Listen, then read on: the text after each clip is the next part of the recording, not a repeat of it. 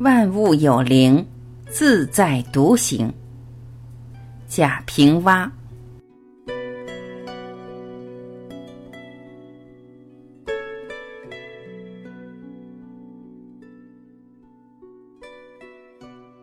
我体弱多病，打不过人，也挨不起打，所以从来不敢在外动粗。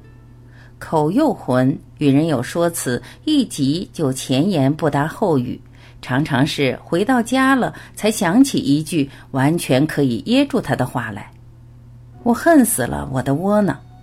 我很羡慕韩信年轻时的样子，佩剑行街，但我佩剑已不现实。满街的警察容易被认作行劫抢劫，只有在屋里看电视里的拳击比赛。我的一个朋友在他青春蓬勃的时候写了一首诗：“我提着枪跑遍了这座城市，挨家挨户寻找我的新娘。”他这种勇气我没有。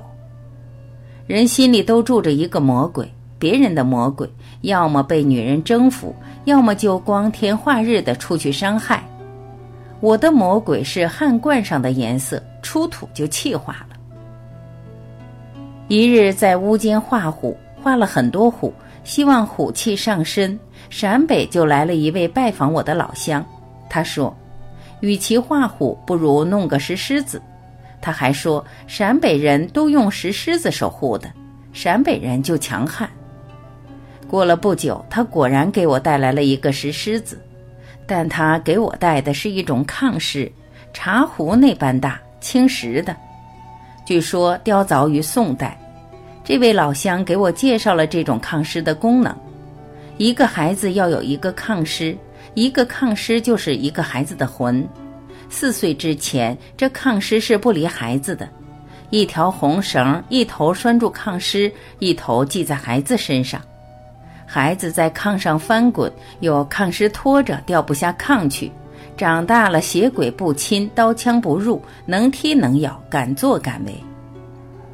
这个炕师我没有放在床上，而是置于案头，日日用手摩挲。我不知道这个炕尸曾经守护过谁，现在他跟着我了，我叫他来劲。来劲的身子一半是脑袋。脑袋的一半是眼睛，威风又调皮。古董市场上有一批小贩，常年走动于书画家的家里，以古董换字画。这些人也到我家来，他们太精明，我不愿意和他们纠缠。他们还是来。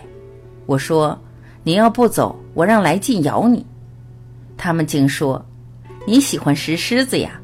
我们给你送些来。”十天后。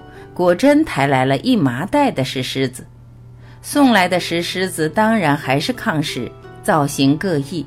我倒暗暗高兴，萌动了我得有个狮群，便给他们许多字画，便让他们继续去陕北乡下收集。我只说收集抗狮是很艰难的事情，不料十天半月，他们就抬来一麻袋，十天半月又抬来一麻袋，而且我这么一收，许多书画家也收集。不光陕北的抗狮被收集，关中的小门狮也被收集。石狮收集竟热了一阵风，价钱也一度再涨。断堆儿平均是一个四五百元，单个品相好的两千三千不让价。我差不多有一千个石狮子，已经不是群，可以称作军。他们在陕北、关中的乡下是散兵游勇，我收编他们。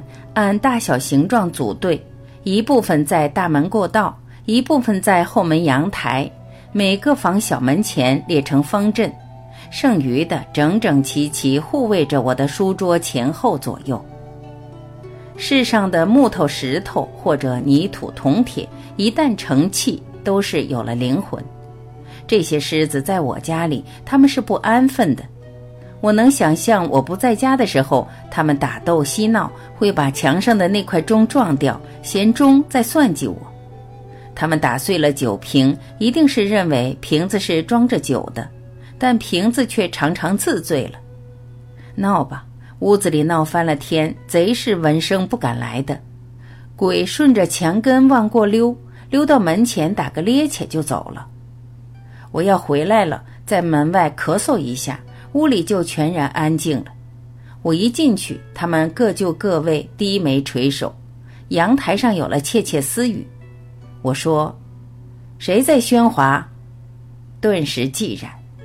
我说：“嗨！”四下立即应声如雷。我成了强人，我有了威风，我是秦始皇。秦始皇骑虎游八极，我指挥我的师军征东去，北伐去，兵来将挡，欲吐水淹，所向披靡，一吐恶气。往日诽谤我、羞辱我的人，把他绑来吧，但我不杀他，让来劲去摸他的脸蛋。我知道他是投机主义者，他会痛哭流涕，会骂自己猪屎。从此，我再不吟咏忧伤的诗句。每一粒沙子都是一颗渴死的水。再不生病了，拿自己的泪水喝药。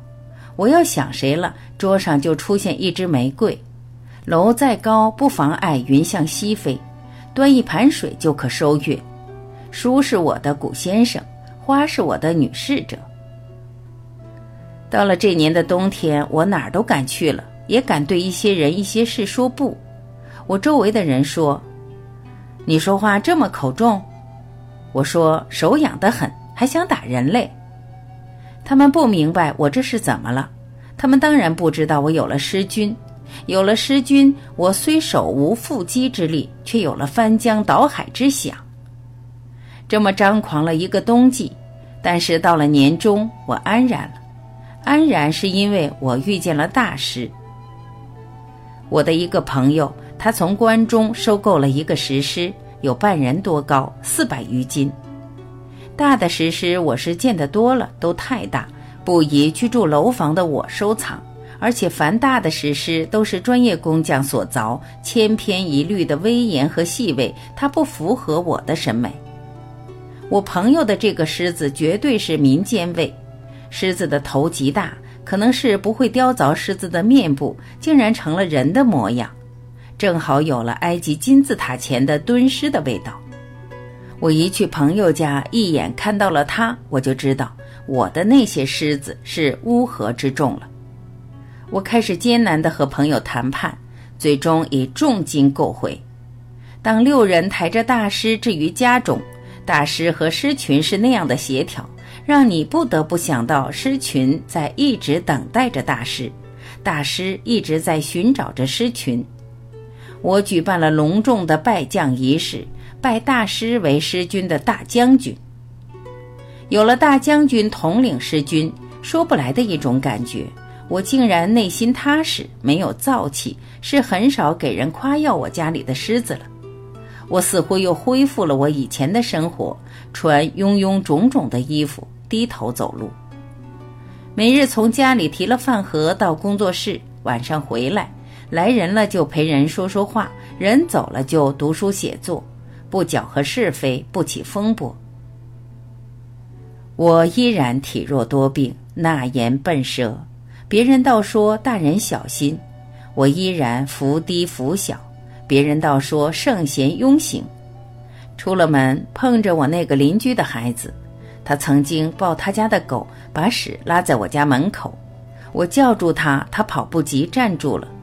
他以为我要骂他、揍他，惊恐地盯着我。我拍了拍他的头，说：“你这小子，你该理理发了。”他竟哭了。